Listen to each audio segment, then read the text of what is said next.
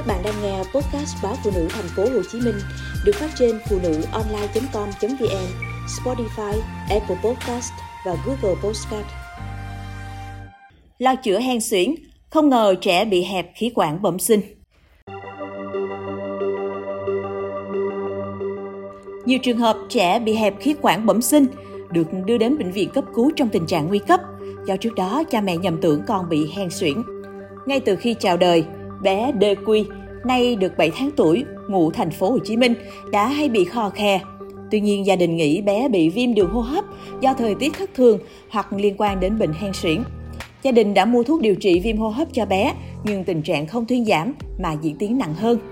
Vừa qua, bé Quy đã được gia đình đưa đến Bệnh viện Nhi đồng 2 cấp cứu trong tình trạng suy hô hấp nặng, tím tái, khi chụp CT, các bác sĩ đã phát hiện đường kính khí quản của bé Quy chỉ còn khoảng 1,5 đến 2 mm so với bình thường khoảng 4 mm. Quai động mạch phổi trái vòng phía sau khí quản gây chèn ép gốc phải phế quản của bé, khiến tình trạng càng thêm trở nặng. Nếu không được phẫu thuật, bé Quy chắc chắn sẽ tử vong. Trong trường hợp phẫu thuật, tỷ lệ thành công cũng chỉ khoảng 20% và bệnh nhi vẫn có nguy cơ gặp các biến chứng tái hẹp khí quản về sau các bác sĩ đã quyết định phẫu thuật tạo hình khí quản, cứu sống bé. May mắn, ca mổ đã diễn ra suôn sẻ. Sau 3 ngày hậu phẫu, bé Quy đã hồi phục, cai được máy thở. Trước đó, thạc sĩ bác sĩ Nguyễn Trần Viết Tánh, khoa phẫu thuật tim mạch, lồng ngực, Bệnh viện Nhi đồng 2 cũng ghi nhận bé trai 8 tháng tuổi ngủ ở Đắk Lắk, được cơ sở y tế địa phương chuyển xuống cấp cứu trong tình trạng suy hô hấp nặng. Dù bé thở máy thông số cao nhưng nồng độ oxy trong máu vẫn thấp và bị ứ CO2. Các bác sĩ còn phát hiện N bị bệnh lý tim bẩm sinh. Trường hợp này được tiền lượng tử vong tới 100%. Khó khăn ở chỗ chưa thể lập tức phẫu thuật để sửa chữa hẹp khí quản vì bệnh nhi có những đợt ngưng tim đột ngột. Khi các bác sĩ nghĩ rằng bé N đã không thể qua khỏi thì phép màu đã xảy ra, tình trạng của bệnh nhi ổn định trở lại. Bé lập tức được đưa vào phòng phẫu thuật, tới ngày thứ 14 thì có thể xuất viện. Ba mẹ của bé N vô cùng bất ngờ khi con được chẩn đoán hẹp khí quản.